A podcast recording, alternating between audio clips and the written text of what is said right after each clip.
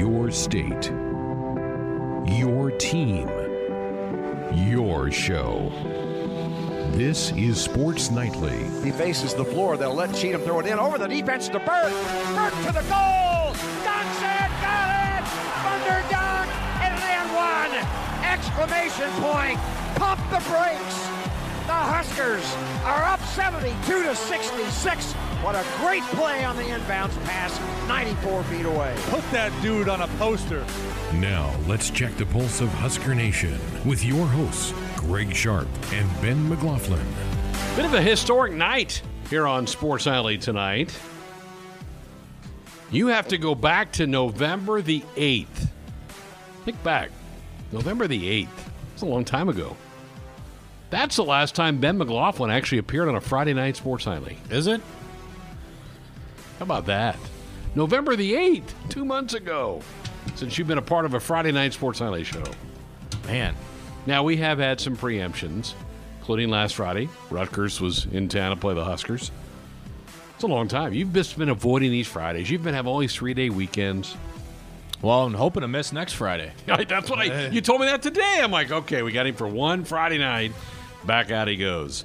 Uh, we hope people are being safe if you're out around the Lincoln, Omaha areas. It's been some snow blowing around. Be careful if you're out there driving around. The rest of the state, not bad.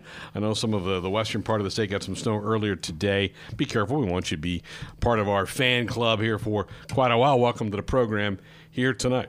We do have a full three hours lined up for you. We did not have a show last Friday night because of Husker Hoops. They'll be in action tomorrow at Northwestern, playing the Wildcats at three thirty tomorrow.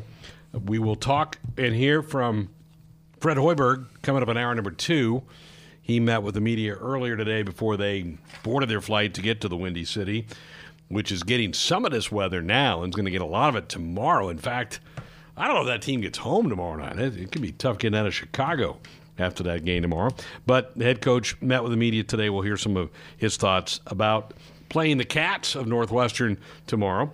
Uh, Sam McKewon, Omaha World Herald. It's been a while. Couple of months. It's been even longer than November the eighth for Sam McKewon to be a part of Sports Alley. We'll have him on. He's from the Omaha World Herald. We'll talk Husker football, even uh, may dabble with some Husker women's basketball, which he covers for the Omaha World Herald. We'll have Sam on coming up in just a couple of minutes. We'll also hear from Ian Rapoport. Boy, what a great weekend for him. Getting ready for the second weekend of the National Football League playoffs. They have to go a while, Ben, to beat last weekend. You had those two overtime games. Those were tremendous football games. But you look at some of these matchups, they're kind of they're kind of exciting for the next two days. Yeah, I'm, I'm very excited for these games. If last week is any indication of what we're about to see this weekend, I think we're in for a treat. Um, and obviously now with the uh, with the teams that earn buys, you know, it's it, the, those teams that earn those first and second seeds, um, you know, supposed to be the best teams. So looking forward to see Baltimore play, looking forward to see San Francisco back in action. I think the game with Seattle and Green Bay is going to be great. Um, but obviously most looking forward to the to the Chiefs play on Sunday afternoon. How much does it diminish for you that there's no Tom Brady and there's no Drew Brees? Zero. Not at all, because I get Russell Wilson, Aaron Rodgers, Patrick Mahomes, Deshaun Watson, Lamar Jackson. I mean, there's still enough talent yes. at that spot. It's not like we're watching. I mean, Ryan Tannehill's left, and Kirk Cousins doesn't get a lot of notor- notoriety. But Jimmy Garoppolo, yeah, he's a new face to the scene. But yeah, I mean, doesn't really matter to me at all that those guys aren't a part of it, because the, the stars usually drive television ratings, and there's no bigger stars in the game than Brady and Brees, and they're both out. But you're right. I mean, Lamar Jackson's the M V P. Russell Wilson might be might be second in the voting. I mean, I, I feel confident in saying that Brady and Brees are far behind Mahomes and Jackson right now. Far behind. So in terms of who's better he, right now, I'm, even, Brees had a pretty good year. Yeah, but he, he I mean. Lamar Jackson blew his numbers out of the water. No, he did. And yep. and Mahomes still missed a game and had, you know, just as good of a year. So Brees broke a bunch of records this year because of what he's done in the longevity of his career. But, I mean, I'm taking both of those guys, Mahomes and Jackson, over Brees right now. And it's not really that close. The guy in Houston's not bad either. No. He's he's been he's been up and down and consistent, right? As Houston has as as an entire team, but I mean, you he's a winner. Nothing proves that more than the play that he made in overtime to get them the the win over Buffalo in field goal range. But this play these playoffs don't lack star power at all, in my opinion. Well, last weekend was great. Two of the four games go overtime. Will we see a repeat? Ian will, will give us the latest on the breakouts coming up on hour number two. Hour three, Ben will have the weekend preview. He'll set all the game times for you for college basketball and obviously for the playoffs. Two of the N F L playoff games tomorrow, two more on Sunday, including the game in Kansas City. Kansas City getting pounded right now with we had rain earlier today, freezing rain now. They're getting snow tomorrow. It could be a little messy at Arrowhead for that matchup at two o'clock on Sunday for them and the Houston Texans. So uh, Ben, again, will set the weekend preview. We're going to also hear from our good friend, our old pal, Jeff Culhane, the former host of this show, the guy who was extremely hard on you when you first started at the network. He and Lane both uh, didn't treat me with kid gloves. They roughed you up. Welcome to the now, radio biz. Have you been as hard on the two guys in the back tonight as they were on you? Um... Tim and Austin. I think that's a tricky question because cumulatively the answer is yes, but there's there's a small army back there. Back in the day, it was just me. Yeah, that's true. I mean, they they take turns taking blows, whereas me, I mean, I was I was the heavyweight fight every night. So you're the main event. I mean, I might I might bury those dudes in a night, but they got forty-eight hours to shake it off before they come back. Well, Jeff's going to join us. Jeff now is the voice of the North Dakota State Bison. They play for yet another F C S championship tomorrow down in Frisco, Texas, a place that you and I have been to a couple of different times covering Husker baseball. That's where the F C S championship game, it's James Madison, North Dakota State. These have been the one and two teams in the country all season long at the F C S level. It should be a tremendous game tomorrow. Jeff's going to join us from Frisco coming up in hour number three. We'll have our weekend review and our winners and losers of the week as well coming up in hour number three. Uh, Tim mentioned it in the ticker, and you are you, you you're hard on Tim, but he comes right back at you most of the time. But uh, Tim mentioned in the ticker, Charlie Easley put on scholarship today by Fred Hoiberg. The spring semester at U N L begins on Monday. Charlie found out today, was told by the head coach, we're putting you on scholarship. Nebraska had a vacant scholarship when Samari Curtis left at the end of the first semester. Charlie Easley, who we've seen get his minutes going up the last few weeks, put on scholarship. Your thoughts about that? Yeah, I can't, I, I, not surprised that it happened. A little surprised how early it happened. Um, Charlie's a good player. I mean, he he led Pius to a state championship last year. Um, he's been around the game a long time, loves being a Husker. And I think for me, the first time that, that I realized that this kid could play was in Italy. You know, he led the team in scoring in that last game over there, and it wasn't a coincidence. I mean, I think that game he might have hit five threes, four or five threes, and was all over the place defensively, and it was clear you were going to get max effort from him every single time he was out there. Uh, little surprised at maybe the amount of minutes that he's playing already in his young career, but I think this just shows today, you know, him earning a scholarship, how much faith and trust the coaches have in him and what type of plans they have for him and the team's future. So I think for him, it's a lot of validation um, and appreciation for the work that he's done. And, you know, he can look himself in the mirror and say, you know, what I'm doing every day is working. If I keep doing what I'm doing, I'm going to be a big part of this team. And, you know, that's certainly been the case so far. If he keeps playing this well, you know, his minutes are just going to continue to grow. I think he had, I think he played nine minutes against Purdue in a big effort. And I think he almost doubled that with a career-high sixteen minutes against Iowa. So, you know, if he can continue to put that effort in day in and day out and, you know, bring something to the table to where it's going to help this team, he's going to get out there, and and the coach is rewarded with them that. Now, the, the, he's been put on scholarship for this semester. I don't know that that's going to be a year-after-year thing. Uh, we've seen this in football, like guys like Wyatt Mazur who've been put on one year but then aren't guaranteed to keep it the next. Brian Reimers in football, that also comes to mind, of a young man who gets put on scholarship but it's not guaranteed on. This could just be that it's sitting there, it's available, and Fred Hoiberg felt like he's contributing, he's playing, he's getting big minutes, we're going to put him on scholarship. That may not roll into next year. We don't know. We'll get to that when that happens, to that point in time. But I'm with you. And, and the play that sticks out to me the other night is when he got down and dirty and dug out a loose ball and rolled over and called a timeout to save the possession for Nebraska. Those are the kind of plays that endear him to the crowd. They react so much to Charlie when he's out there because they appreciate the effort and the the the want to that he's putting into playing for this Nebraska team. And certainly his minutes have been going up um, because of some issues in other spots on the team. Jervay Green didn't play the other night, and we'll hear more about that from Fred Hoiberg coming up in the top of hour number two. But that was the big news today for Nebraska basketball as they got ready to board the plane to go to Chicago to take on Northwestern tomorrow.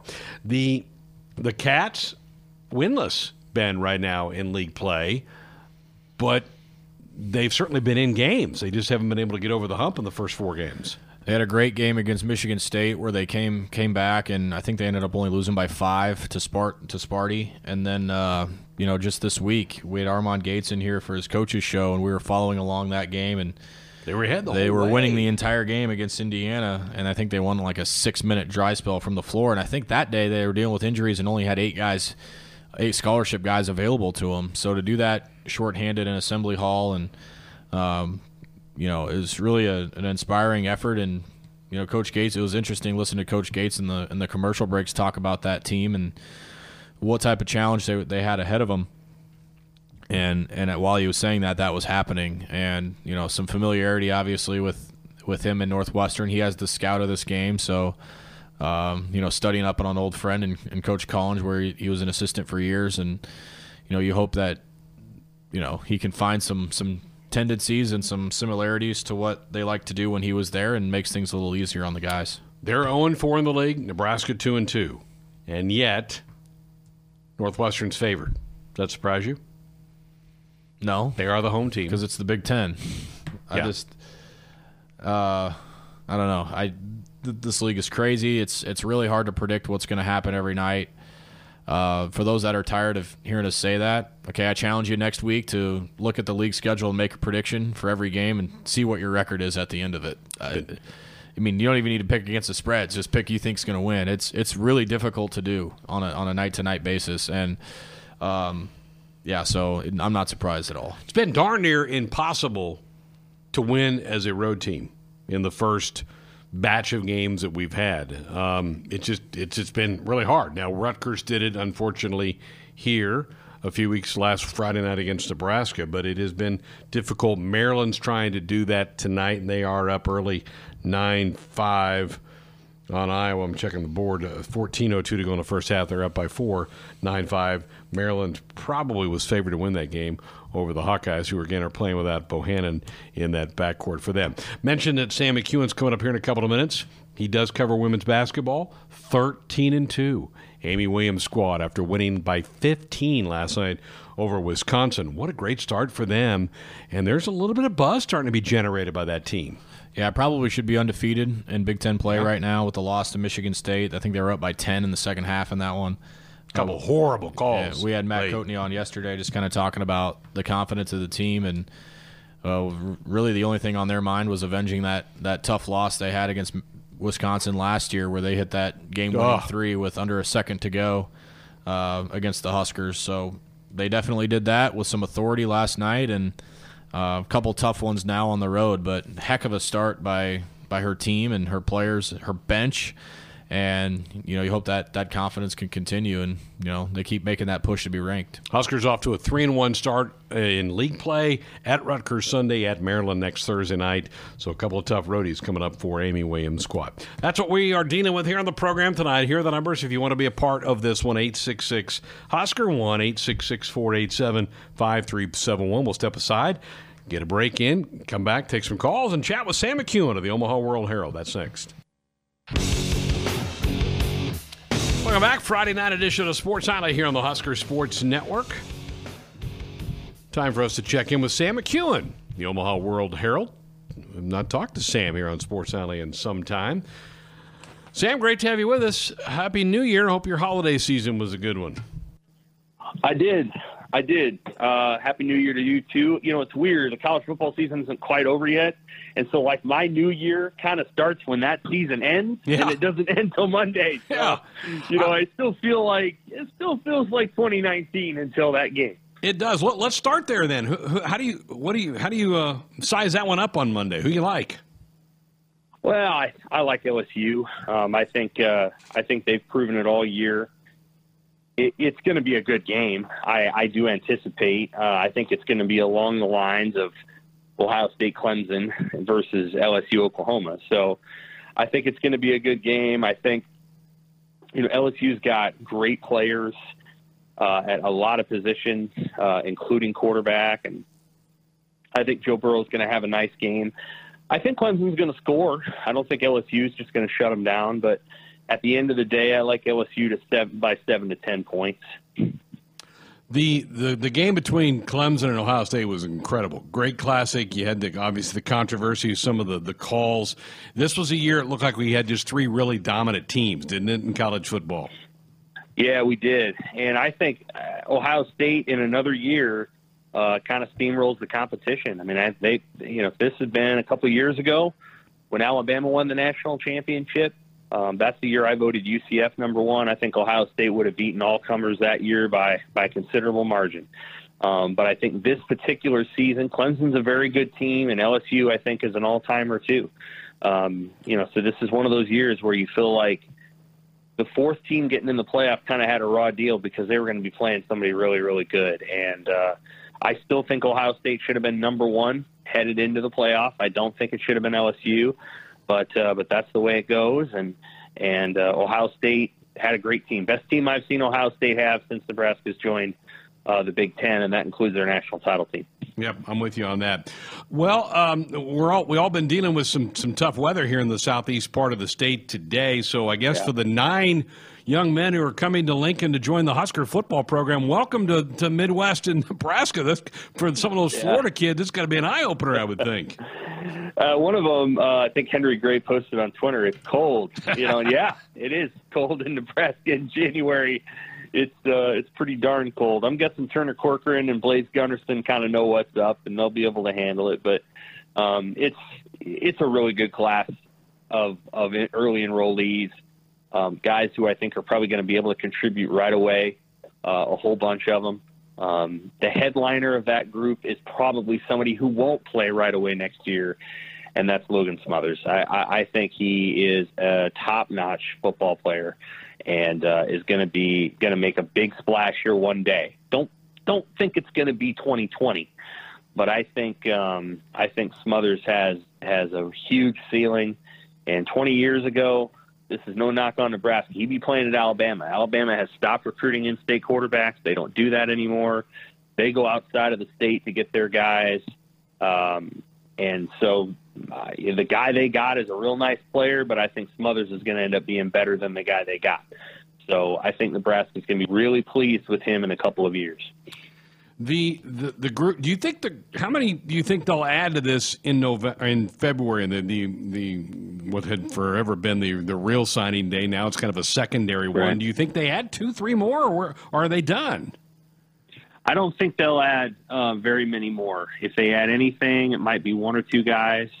Um, they still have uh, the player, uh, Togiai from, from Idaho, who's still going to make his decision.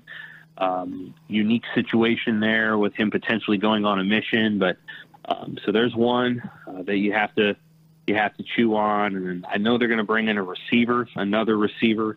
Uh, there might be a, you know, a linebacker out there uh, that they might look at. Um, but they also have room for a, a graduate transfer. Usually those don't those don't clear until March, April.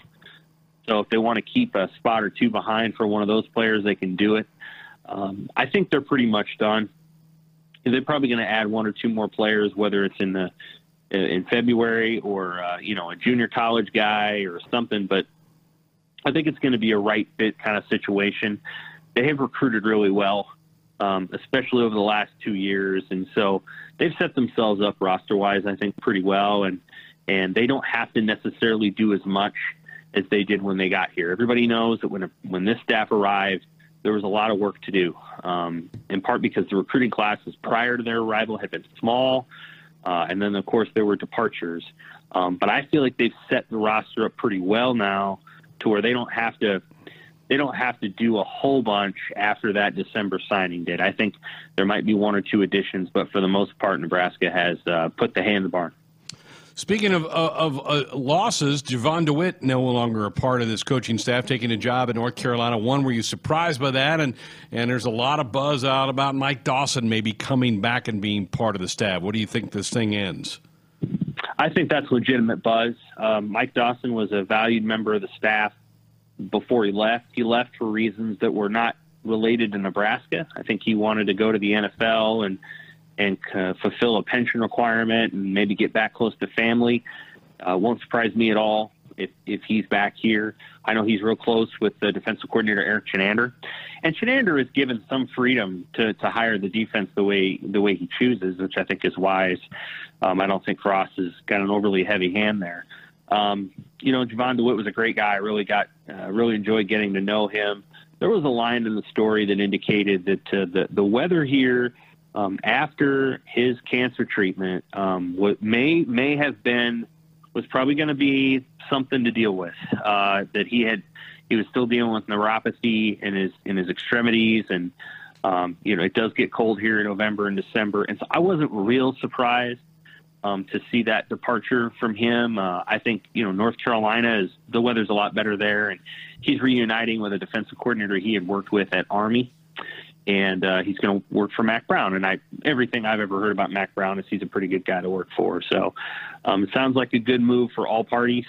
Um, I won't lie to say the special teams last year were good. They, they weren't. A lot of that was out of his control, that the Barrett Pickering got hurt. Um, sort of in, in, in, in, in fall camp, but, but, you know, the, the two, the two kickoff returns for touchdowns against Wisconsin and Iowa, uh, they really stung. I mean, they, those are plays that if you take those plays out of those, uh, out of those two games, you may have a different result. And so um, I do think that even if he had stayed, there was going to be significant overhaul at that, uh, at that phase. There needs to be, um, you know, Nebraska is a program where I don't think you're going to get Uh, Alabama or Clemson caliber talent, and so your special teams need to a be really good, and b they need to be really well coached, because you're not going to get, you know, uh, four four and five star linebackers who are backups to four and five star linebackers that you can just put on special teams. You're going to have some good players on special teams, but they really have to be coached up, and so I think Nebraska has to get better in the in the special teams area. Yeah, I totally agree. It was interesting to see both Wisconsin and Iowa, who did hurt Nebraska with those kickoff returns, did the same thing in their bowl games. They did it to both U S C and then uh, against Oregon. They had kickoff returns for touchdowns of those same guys. Yeah. Uh, yeah. Mike Dawson pro- isn't much of a special teams guy, though, is he? I mean, how, do they divvy it up? Well, what do you think they do at that that phase?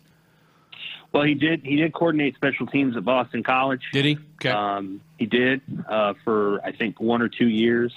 Um, that does not necessarily mean that that would be the way it falls here.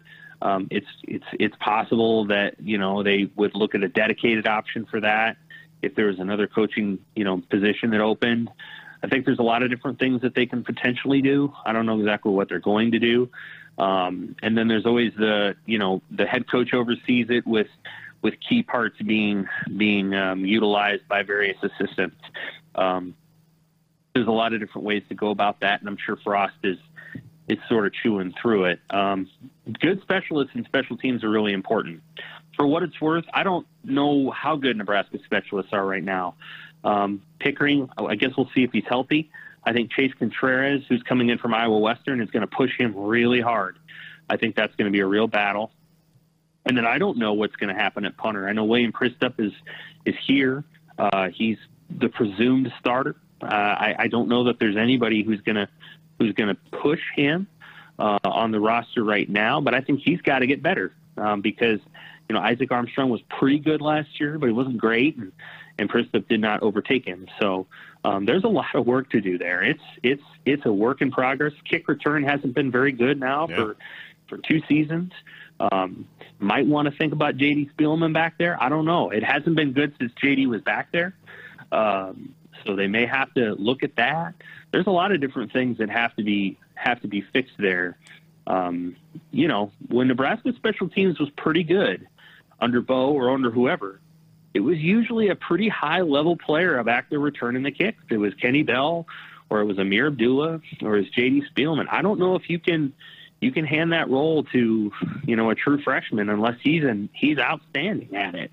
Um, usually you got to go with somebody who kind of knows it, and you, you you might risk an injury, but but you also might get a big play out of it. And that's what Iowa does. Amir Smith-Marset is their number one receiver at Iowa, and he's their kickoff returner. And so they, they've made, I think, a wise decision there, where at Wisconsin, Aaron Cruikshank, who's now transferring, was not one of their top receivers. He was like the number six or seven receiver on the roster, and so he was more of a return specialist.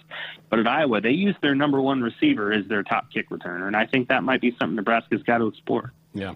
Sam McKeown's with us from the Omaha World Herald. You can also, again, read his work at omaha dot com. Covers Husker football and Husker women's basketball. How about that team, thirteen and two? Did you did you see this coming? You know, um, I thought they would be pretty good this year. I think Amy Williams has high expectations for them. Um, I think thirteen and two is maybe a little above where I thought they'd be. Um, but I think if you asked Amy, she'd say we, we thought we'd be fifteen and oh, and I'm not kidding. I think she... Her her the, the her tenor of her coaching, and I think the intensity with which she's coaching and the message that she's giving the players, I think, is a little tougher this season than it, than it was last season. I think they everyone there felt like last season's team was better than its record. They kind of said, well, you know, there's some freshmen, so we're going to kind of let that be. But you know, then they went to they did the overseas trip this summer. Um, I think they've been pretty locked in now for a while, and so. I think her expectations are really high. I think the players' expectations are high, and they're playing pretty well. Um, and usually you can tell a team is getting kind of locked in when the minutes start going down for the reserves. And, you know, they're they're going to get to the point where they're a seven or eight player rotation. Amy normally likes playing ten or eleven, but you can tell that they're starting to get a pretty firm chemistry with about eight players. Um, when they kind of get that all the way in, I think they're going to be pretty special this year, and they can beat a lot of teams. Um, they're not so good that they're going to they're going to knock a bunch of ranked teams out of the water. But they can beat a lot of teams, and I think they've got a real chance at, at, at Rutgers, a team that, that is very defensive minded, but can have a night where they shoot twenty percent from the floor. It happens to Rutgers, so I think Nebraska's got a real shot of winning that game up there. That'll be fun Sunday. Sam, we appreciate it. Thanks so much. Be safe out traveling around here today. All right, take care. Sam McKewon. Back with hour two of our Friday night show here on Sports Nightly. Hope you had a good week. Hope you're being safe out there if you're in the Lincoln or Omaha area. Driving around on some slippery roads. Be careful. We want you to be safe out there tonight. eight six six Husker one, eight six six, four eight seven, five three seven one. The number if you want to dial us up with a comment or question. This hour, we're going to hear from Fred Hoiberg. He had a little press gaggle before he got on the plane to head to Evanston, Illinois for tomorrow's Husker matchup with Northwestern. We'll hear some comments from the head coach coming up here in just a couple of minutes. And Ian Rapoport of the N F L Network will stop by as well. But the news of the day, and Tim had it there in the ticker, Ben, was about Charlie Easley. He's kind of been the, all the rage here in the last week or so for the Huskers. Yeah, played sixteen good minutes against Iowa, uh, got a couple of steals, and uh, I feel like it's just a spark plug for this team. Gives the crowd energy at home when he's on the floor, and hard work paying off um, as he was awarded a scholarship today. And obviously at the media gathering, he was the topic of conversation with the reporters to head coach Fred Hoiberg, and coach was asked about Charlie's work ethic and what he brings to the table there. Everybody roots for Charlie. I mean, he's he's just one of those guys that comes to work every day. Um, you know, he shows up an hour before practice. He's shooting in a dark gym uh, before anybody else shows up. And, you know, just it's it's easy to root for a guy like that that puts in the time. It's fun anytime you can do something like that. You know, Charlie got a little emotional. Shoot, I got a little emotional talking to him in there one-on-one and then uh, telling the team, and you could just see it. You know, you saw Charlie's hair was all over the place. He had scratches on him. I mean, guys jumped him, and um, pretty exciting. It's an exciting day for Charlie, an exciting day for our program. Doesn't really matter what sport you play, Greg. We heard Darren Erstad say it all the time. You know, you approach a game and respect the game the right way and work hard. It's going to reward you, and here you go, Char- with Charlie Easley following in that example as well. Seen a couple of examples of him and the, the uh, hustle, the ability to dive for a loose ball the other night against Iowa. You go back to the box out he had on Harms against Purdue a month ago. Those are the kind of plays that are going to endear him to Husker Nation. Yeah, no question about it. Well, what about when he's on the floor and what he does for his teammates? Here's head coach Fred Hoiberg. Well, Charlie just, you know, he brings that energy and the hustle, uh, you know, for a guy that scored one point in the game uh, to go out and have the type of impact that he had against Iowa, um, you know, says everything you need to know. He just, he can impact winning, excuse me, without making shots, and that's a great quality in a player.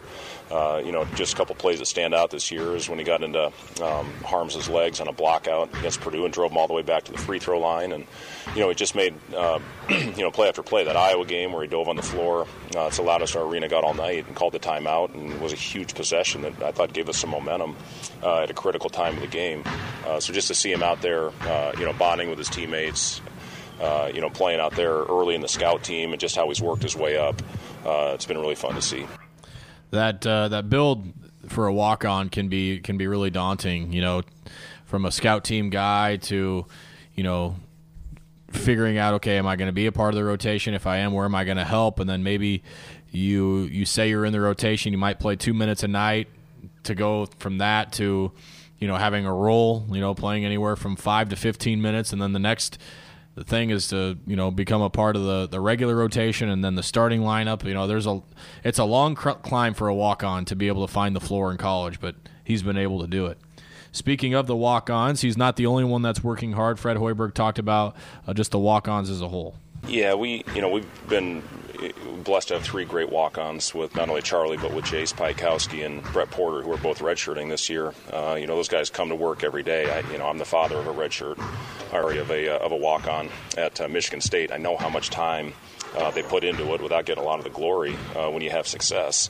Uh, you know, those guys put as much or more time in than anybody else because they have to learn the other team's plays and they have to go out and execute it. And if they don't run it right, the coach that's in charge of the scout uh, chews their ass. So, you know, it's an important uh, position for those guys to go out there. And, you know, they take pride in it as well to get these guys better and know their time uh, eventually will come. Uh, you know, you got Delano and Derek uh, and Shamil uh, sitting out as well. And it's fun to see that team play. Those guys have done a really good job. But, uh, you know, when this scholarship became available uh, with Samari's transfer, you know, it really was a no-brainer. Uh, you know, with Charlie, the way that he's gone out there and competed every day and uh, done everything that we've asked of him and made a big impact on this team.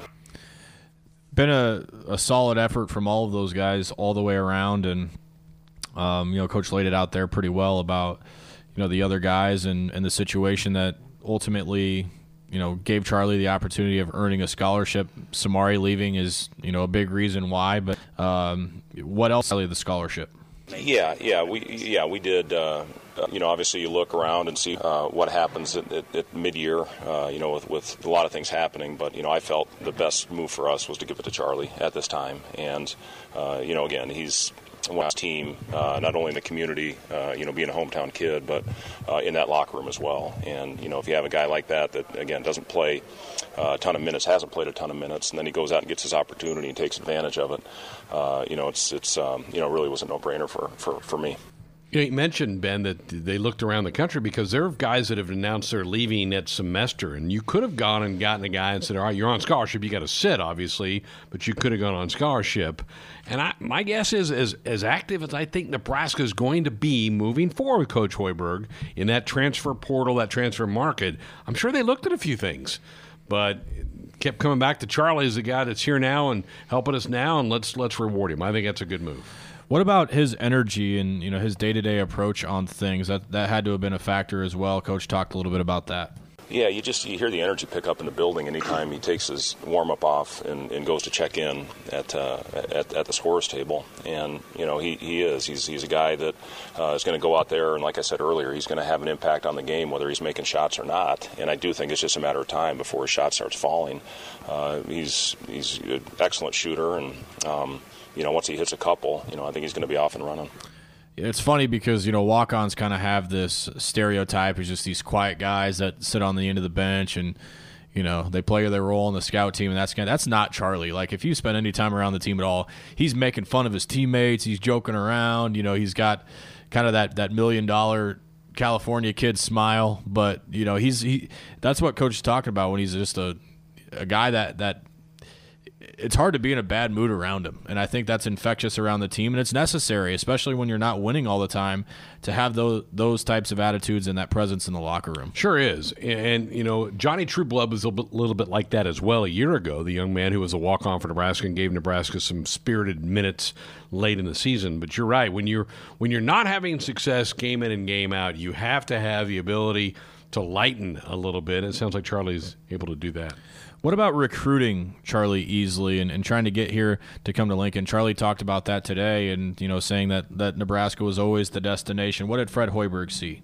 Yeah, he was he was coming off the ankle surgery. Uh, you know, I'd heard a lot about him just as far as winning the, the cha- state championship last year uh, and doing it while injured. Um, you know, I talked to Coach uh, Spichka from Pius. My, my boys uh, are playing there. We're very fortunate to be playing there and going to school there. And uh, I did talk to him about Charlie. And, you know, he said the best his best basketball is definitely in front of him because he played on a, you know, really on one foot for a lot of that season last year with uh, with the spurs that he had in his ankle.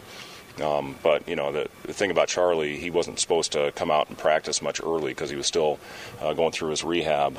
Uh, but you could just see it. He wanted to be out there. He wanted to be uh, full go. And, um, you know, once he was cleared, uh, you know, he hasn't missed a minute of practice since.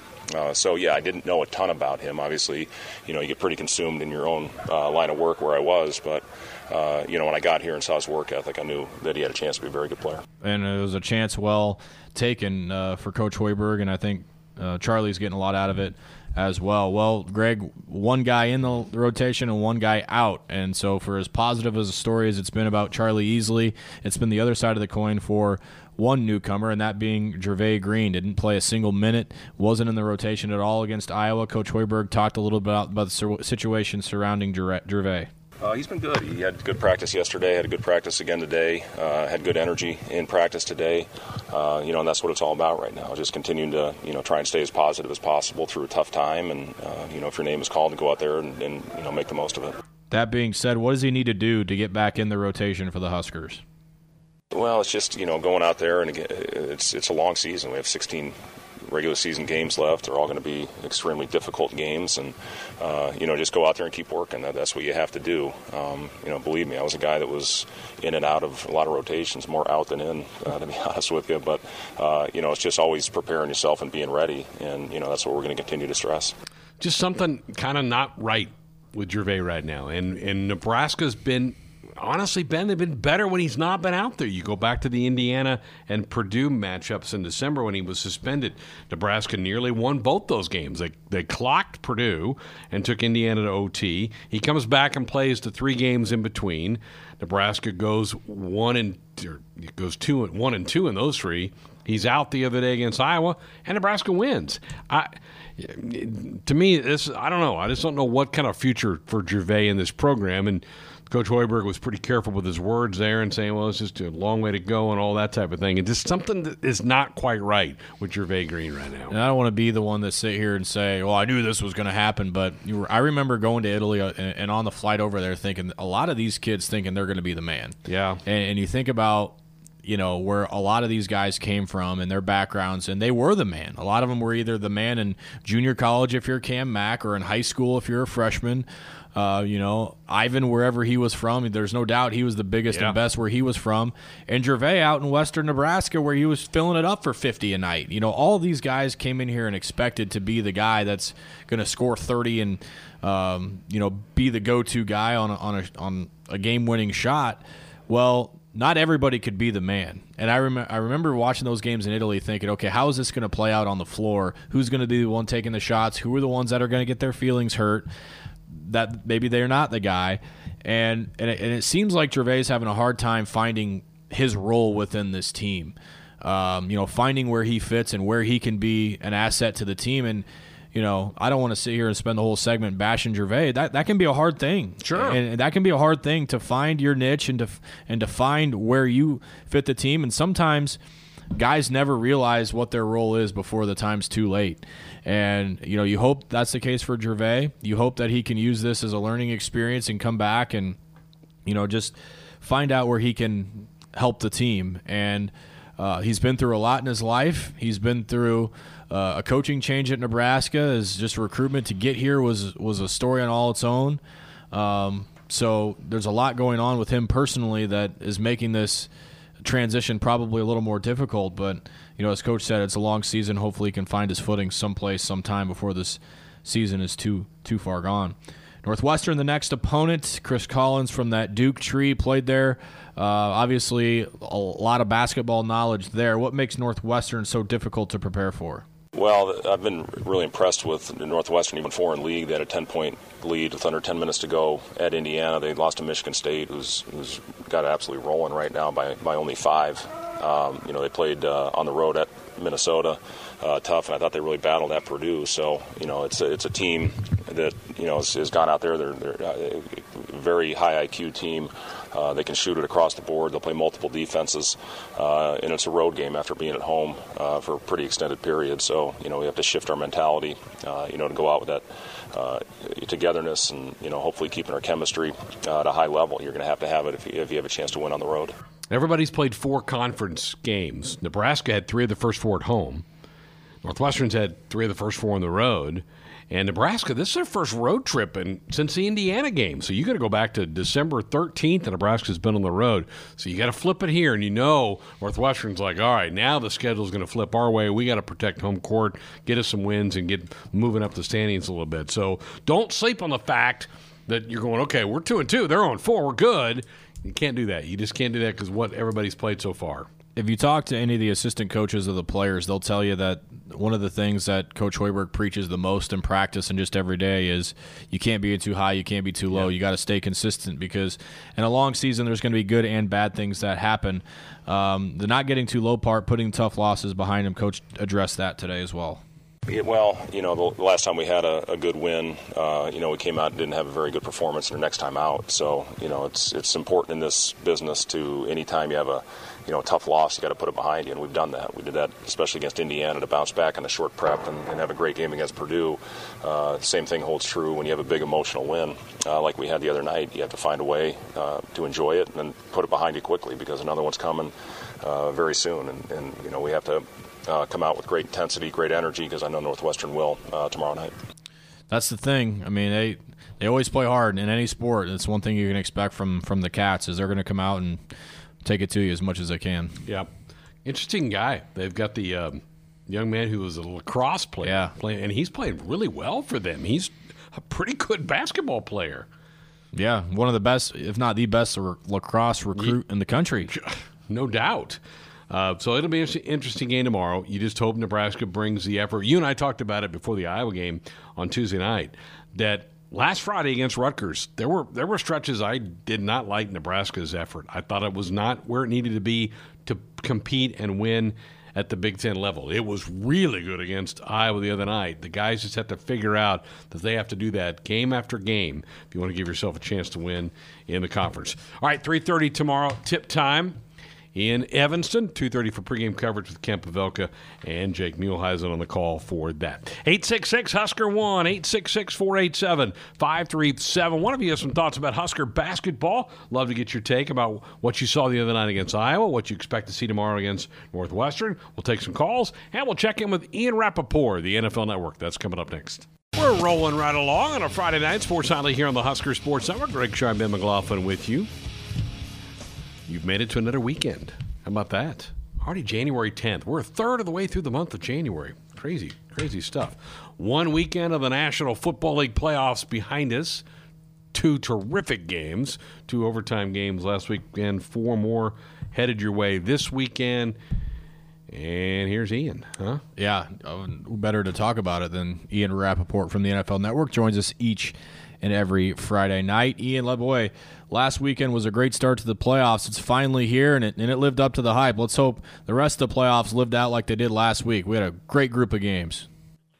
Yeah, I mean, to me, I, I feel like it was the best wild card weekend that, uh, well, I don't know, I guess that I can remember. I mean, every game was engaging. The only one that kind of wasn't was the last one, thanks in part to Carson Wentz's injury. But, um, I mean, there was an upset. The Vikings jumped out there. Furious comeback by the Houston Texans, and you know, I'm I feel like this is one of the best weekends just of, in sports of the whole year. Like I, I can't wait, and I love it, and I'm looking forward to it. And um, I literally have no idea who's going to win. I mean, you talk about the Vikings. They go out to San Fran. I mean, they are a good team. They beat the Saints in their house. Uh, I think they got a real shot. I mean, there's there's going to be a lot of uh, there's going to be a lot of fun things we're going to see on the field this weekend. Let's just start there with with Minnesota. How much do you think they're going to recall? I've got a few Vikings uh, friends that are fans of the Vikings, and you know a lot of them keep bringing up that that Minneapolis miracle with the Saints, and then the letdown they had against Philly. Do you feel like that that's ringing in some of those veterans' minds, that that performance they had against Philly following that game, and, and more, maybe a little more prepared this time around? Yeah, I think there's definitely an effort from, from Mike Zimmer and from the veterans to kind of, you know, remind everyone just how essential it is to come back down to earth. And, you you know, you can't get in the brains of these players, but when you start talking about it and you make sure it's an issue and you make sure that um, they know how focused they need to be, what their eyes need to be on, and, and just to just to not get too happy. I mean, that, you know, the hope is that can really affect things, but Um, I'm sure they thought the same thing last time and couldn't do it. I mean, getting back, refocusing, flying across the country. I mean, that is uh, there's a lot kind of like going against the Vikings here. I think they're good enough to overcome it, but it might not be easy. San Francisco hasn't been in this position in a long time. How have they kind of embraced uh, in their campy in the last week to two weeks, having the week off and everyone's saying, you know, they got a good shot to make the Super Bowl? A lot of these players have never been in this situation before. Um, you know, Garoppolo was around New England, but, you know, it's his show now. How has that reined in on their camp? Yeah, it's definitely different for the 49ers. Remember, they've been, you know, struggling for um, – you know, a while. I mean, it's been a really long time. They were a mess of a franchise for a while. And, you know, they kind of did what I think a lot of people are trying to do is they got a good G M, they got a head coach, they paired them together, they worked together, there's a lot of synergy, and they slowly built a team. And, and now, you know, I think from the 49ers perspective, it's really just, um, you know, kind of getting poised and ready for this because nobody there is kind of like, this is our year, it needs to be this. I think they're getting ready for a long run of being pretty good. They got a young quarterback. They got a young defense. Um, they have a system that we know has worked, and they haven't lost a ton of coaches and probably won't. Um, you know, so I, I really think um, the 40, you know, it's a big game for the 49ers here, but I don't think this is the last chance they're going to get. I'll say that. The second game tomorrow, the Titans and the Ravens. Man, you couldn't have two ends of the spectrum. Everyone's talking about the Ravens and Lamar Jackson and how good they are, and you know they're they're probably the favorite to win the Super Bowl right now with that fourteen and two regular season record. The Titans, on the other hand, are the team that nobody's talking about, and maybe a little more so now that they just went in and beat New England. But you know they're just kind of that under the radar team. I think Tannehill throws for under one hundred yards last week. They give the ball to the workhorse Derrick Henry. Uh, what what type of chip on their shoulder does Tennessee have right now after after beating New England and then, of course, having to go to Baltimore?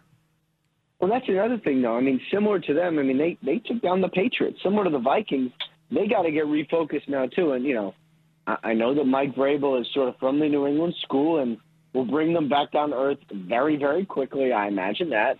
Um, and will, you know, implore them that nothing that you did in the past matters. But that's tough to come down from that. I mean, they sent Tom Brady packing, and you know now, and they oh, they're a really physical team. I like the way they play football. They come at you a bunch of different ways. They're tough. Dano's probably playing as well as anyone.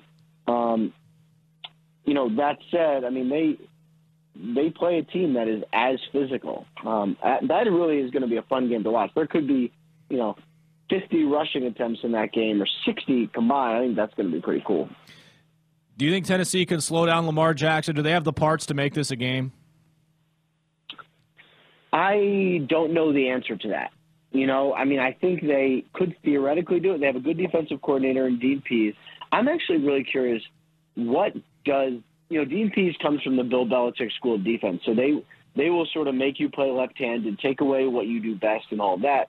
So what does Dean Pease think the Ravens do best? That's what's going to kind of be really be interesting. Like, what does he try to take away? Because, you know, if you know, let's say they say, all right, we're going to take away Mark Ingram. Well, they can do that. It leaves other things. Do they decide to spy Lamar Jackson? Do they decide that, you know, him running is probably more hurtful than anything else? Like, what do they actually spotlight and try to stop? I think that's going to be just kind of the game inside the game. That's going to be interesting to see how they attack it. Moving to Sunday, Houston uh, gets a, a magician act from Deshaun Watson and an unbelievable play, one we're going to be talking about for a long time, to get the Texans the overtime victory against the Bills. That was a really, really fun football game to watch. They go into Arrowhead. I mean, Deshaun Watson just got that winner uh, mentality about him, that characteristic. I think this, you know, Chiefs should be on upset alert. I, I say that because I'm a Chiefs fan, but also I watched the game last week. Houston's kind of playing with some attitude right now. What do you expect when, when these two teams toe it up on, on Sunday at two o'clock? Houston is playing with some attitude, you know, and I, Deshaun Watson is great, but that was a fascinating thing to watch, I think, the other day because, you know, they were done. Houston was done. And, you know, everyone in the media, I mean, me included, so I can't say anything, kind of makes uh, kind of makes sure, you know, makes fun of J J. Watt for being in front of the camera all the time, literally all the time. He, you know, kick-started that thing for the Texans. And, you know, now I think they go into a game. I think they wanted this game. I think this is the one they were looking for. They were looking for the Chiefs. Um, it's, you know, it could be it could be big play after big play after big play, um, up and down the field, two, you know, the brightest young stars at quarterback. I mean, that there could be a lot of legitimate fireworks there. And I guess it's really going to be who makes the other quarterback uncomfortable, more uncomfortable. You know, how's the pass rush effect? Who makes them uncomfortable? But Um, this could be a playmaking show on the field this weekend. Yeah, let's hope the weather cooperates in Kansas City so both teams could operate at full strength. And then, Ian, we wrap it yeah. up in Green Bay with the Seahawks and the Packers. I think Green Bay uh, probably, if if not the Chiefs, probably the team that's on upset alert the most. You know, Seattle with Russell Wilson in the playoffs, they had an ugly win against Philly. How do you see this one going down with, uh, again, a great quarterback matchup, uh, a bit of the veteran variety with Aaron Rodgers and Russell Wilson? Well, you know, the Seahawks are really not – they're not the team they've been. They're, you know, low seed. They have so many injuries at the running back position. I mean, they just – they're not the, – they're a show of themselves. And because of who they are, because they have Russell Wilson, I really think everyone's giving them a, a, you know, really good chance to win. Meanwhile, the Packers are healthy, thirteen and three, at home. And I don't understand why everyone's not kind of like taking the Packers. I don't know. Maybe I must be missing something, but it does really seem like everyone is kind of overlooking the, the Packers now. I mean, they are a legitimate good team. They can attack you on the ground just like the Seahawks can. They got Aaron Rodgers, who's pretty good.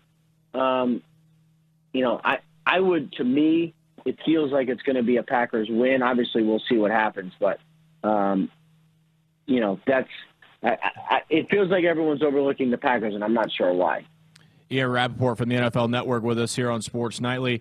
Ian, you put out a tweet a while ago uh, re- regarding the Cleveland Browns head coaching search. Kind of feel like they're coming to a close with Josh McDaniels interviewing for the job. What's the latest yeah. there, and where do you think the move is?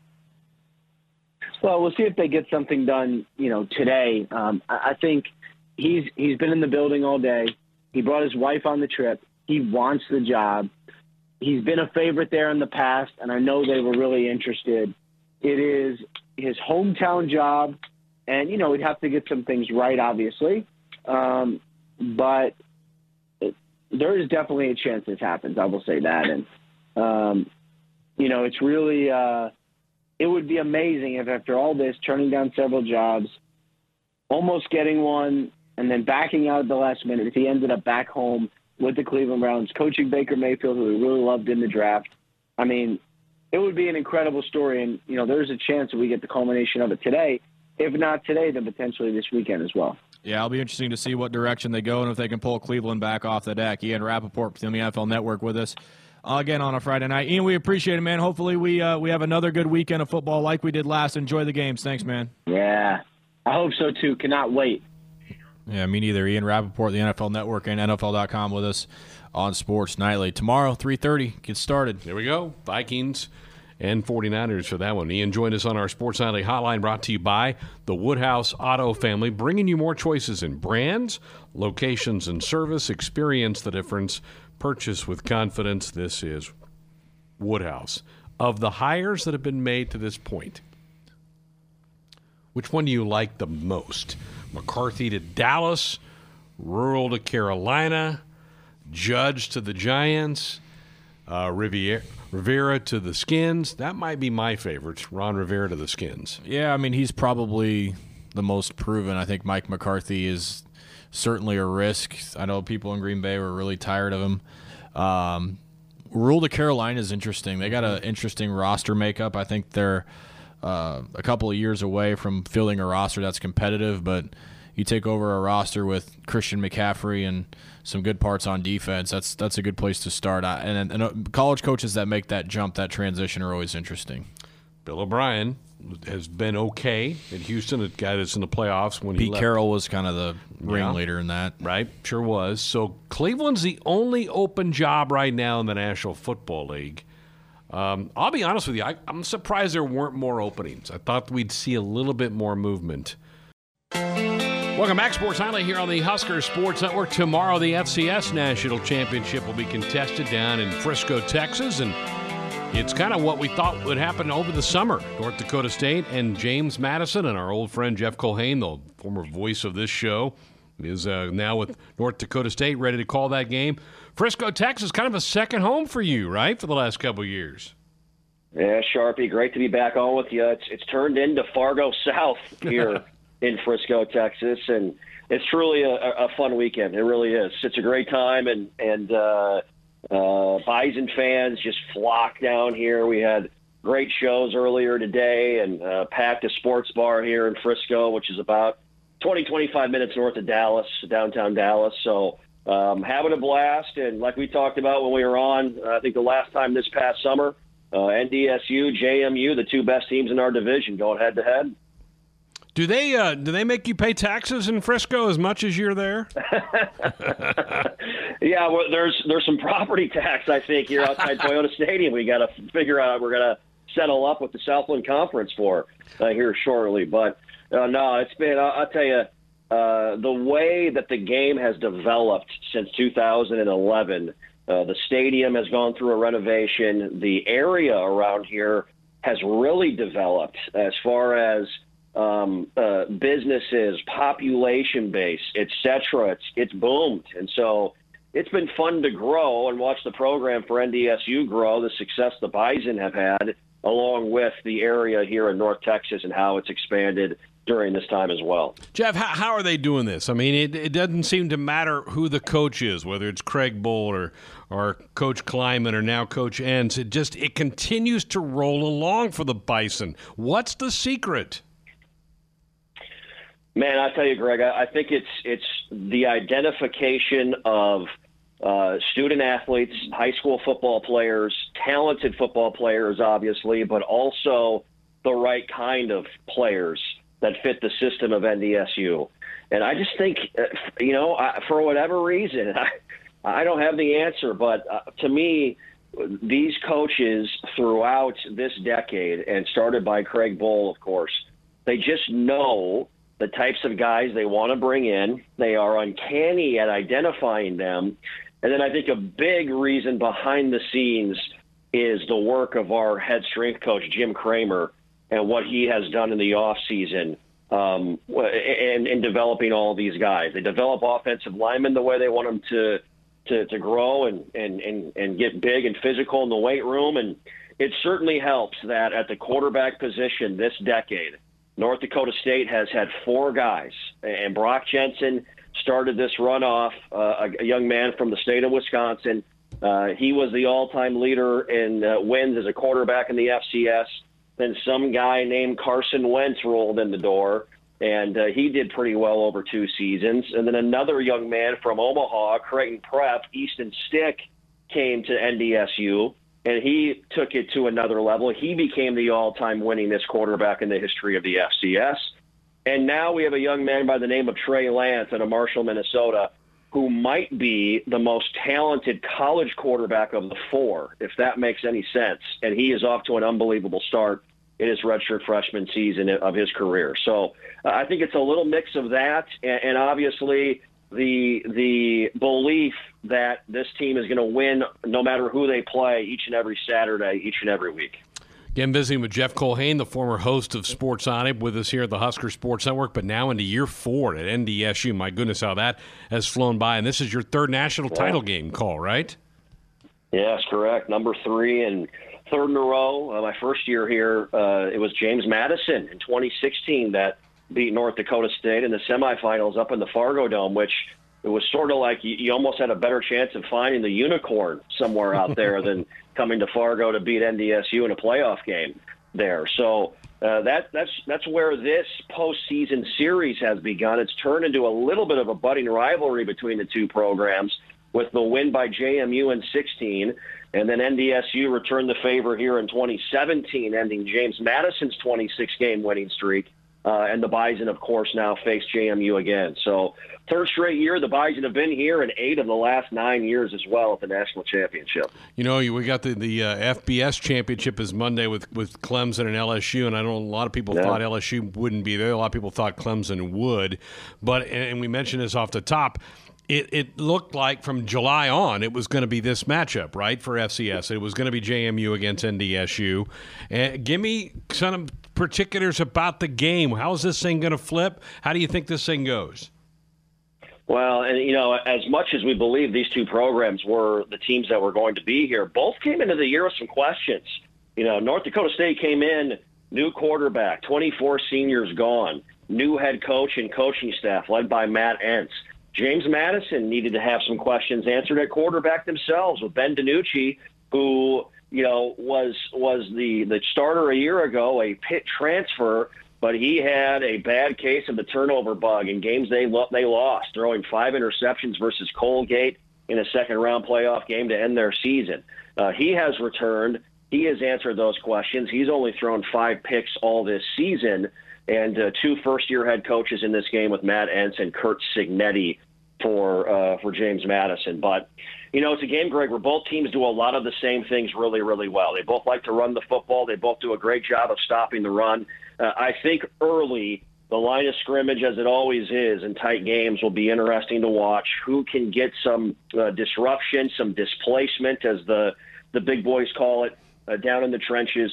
Who is able to make uh, some things happen early in that game? And for the team that struggles to run the football the most, which of these two quarterbacks is going to make the big throw or the big decision and right play at the biggest moment in this contest, I think is going to be a big part of it, uh, especially as we move along throughout the entire day. So, you know, it's it's two teams that run the football well, that stop the run, that have gotten turnovers throughout the entire year, uh, and special teams have been a key for both, uh, as well as both J M U and N D S U have some some solid special teams guys and returners in this contest. But expecting, I think, a, a pretty similar game to two years ago in twenty seventeen.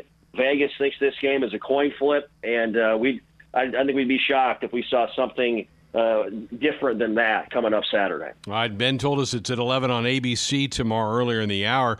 I know you were glad to get out of out of Fargo, which is under about a foot of snow right now, but you were you're telling me before we hit air here, off air, that uh, your weather's not the best tomorrow. You don't have snow to deal with, but you got some cold air.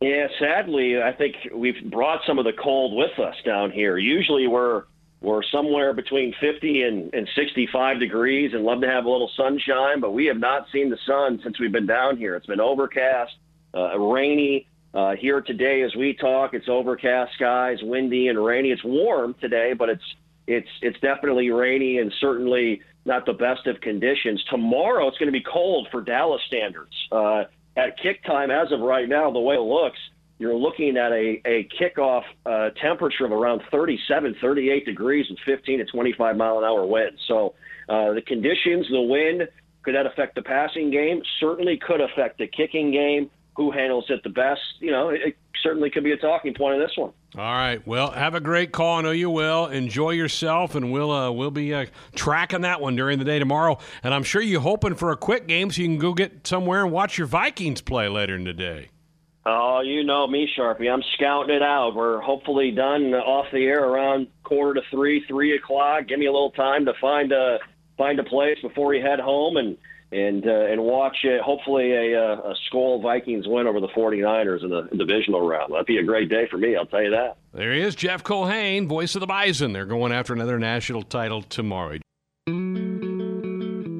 Welcome back. Final segment of the night, final segment of the week of Sports Nightly. Again, Husker basketball, men tomorrow, women on Sunday. Right? That's that's the plan. And you're going to be watching a lot of National Football League playoffs. I will be. I'm gonna. So I'm going to my buddies tomorrow for the uh, Vikings game. They play the same time as the men, so I'm gonna have to bring my laptop so I can watch watch, watch both. Yeah, there you go. You, you'll figure a way to do yeah. that. All right, time for winners and losers. Lead us off. All right, my winner. Speaking of Husker basketball, Charlie Easley is my winner. Put on scholarship today. Um, Charlie's just a tremendous dude. Just a fun guy to be around. He's kind of kind of got a little jokester to him, um, and, and obviously he's been playing his butt off for the Huskers and played sixteen minutes the other night in a winning effort.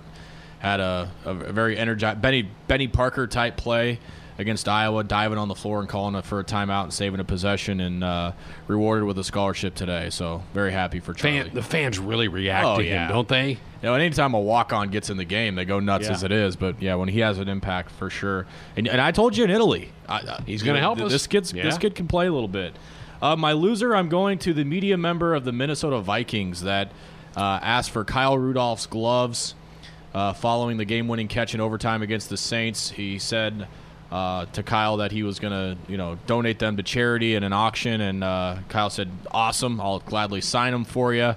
Signed them for the gloves and sold them for three hundred seventy-five dollars on eBay. On eBay. Yeah. And so that guy is definitely my loser now, of the week. Did they confirm that he was a media member, or somebody just snuck in there and did that? Because I, I, I saw part of the story earlier in the all, week. All Kyle Rudolph said was as a media yeah. member. So he was given a credential, sure. whoever he was. But but my whole thing on it is uh, for a playoff game on a, on the road for a visiting team, they don't just hand those things out. No. So I'm convinced that it's, it's a media member of some kind. But to turn a loser into a winner, it has to turn the guy who bought the gloves got a hold of on eBay, got a hold of Kyle and said, "Hey, I was the one that purchased the gloves. I'll be glad. I'm glad to, you know, give these to a good cause." And so he's actually going to. Oh, so something good's going to yeah, come so out of this. Yeah, so they're going to donate the money to a, a hospital in, in Minnesota and. And Kyle Rudolph's going to hook him up with some something nice. for the next game. So it was a bad story turned good, but, yeah, loser big time for the dude huge, that did that. Huge, huge win for the Vikings. Huge yeah. to go do that. Huge. All right, Austin, what do you got? All right, my loser of the week is cheaters, specifically two of them on the East Coast, Bill Belichick and Roy Williams. The Patriots oh. lose to the Titans last oh. Saturday. So Belichick then complains about his former protege Mike Bra- Vrabel using the delay of game tactic that Belichick himself used against the Jets earlier this year. So karma coming back to bite the Patriots in the butt there. First time without the Pats in the divisional round in a you, long time. You are smiling as you're doing this little thing right here. I am. I can hear I, it in your voice. My smile only gets bigger because Roy Williams is there too. North Carolina's eight and seven. He called this team the least talented he's had in his time in Chapel Hill. And the tweet came out today that said the player said he's been the most positive one at practice. Oh, boy. Wow. I think it's so funny, Belichick. You know, did, did you see the handshake that he had with Vrabel? I mean, you got a former player that's helped you win so many games in your career, and you're such a little bitter crybaby after the game. Off. You can barely even stand to look at him in the eye uh, and shake his hand and congratulate him for a playoff win. Now, Bill Belichick can go away. Austin is a, a known loser. Duke fan, too, so that's where the Roy Williams yeah. hate, hate comes from, right? Absolutely, from a deep place in my heart. So, all right, my winner is Carmelo Anthony. I don't know if you guys caught this story, but he he's has hooked up with a charity that they give they give away cars to people of need, and he uh, he gifted a car to a single mom whose daughter is playing Division One basketball, but she can't get to many games because her car doesn't work, so she got a two thousand seventeen Mazda C X S X three. You know, you hear so many bad stories about athletes. It's good to do something like, hear awesome. something like that. Yeah, no question. And, and, you know, athletes this time of year, you know, just doing uh, over the over the holidays, doing all kinds of good things for charities. It's it's really, really good. Yeah, good stuff. And the loser of the week, Ben, all music lovers, with the passing of Neil Peart, I think the best drummer to ever live. He was the drummer for the band Rush. Um, passed away at the age of sixty-seven. Love me some Holy Trinity. Uh, you know, with that happening, I am definitely going to be listening to Rush all the way back to Omaha. Um, one of my favorite bands. They're so good. Just all you have, if you never even heard him play, just look at his drum set that he plays on, yeah. and you know that dude. That dude knows how to bang some stuff oh around. Oh, my gosh. It's just phenomenal. I remember the first time I heard him, I freaked out. I go, that's no way. That was real. I had to go find some video to see that it was real. It was. He was amazing. Absolutely amazing. Yeah, lost a good one today. Sure did. All right, that's going to put a wrap on tonight's show. Be safe out there, everybody. I know we've had some tough weather, particularly in the southeast part of the state during the day today. So if you're listening to Rush after the show, don't be speeding. You've got to be taking a little easy on the highways and byways. Enjoy the weekend. We're back with a full show with you on Monday night, and we'll be doing a little commentary as we do the show on the national championship game, which will be going on as well between Clemson and L S U. Can't wait for that. All right, that'll put a wrap on the show. Thanks to Ben, to Austin, to Josh, and all of you for being a part of this one tonight. Have a great weekend. We'll join you again on Monday.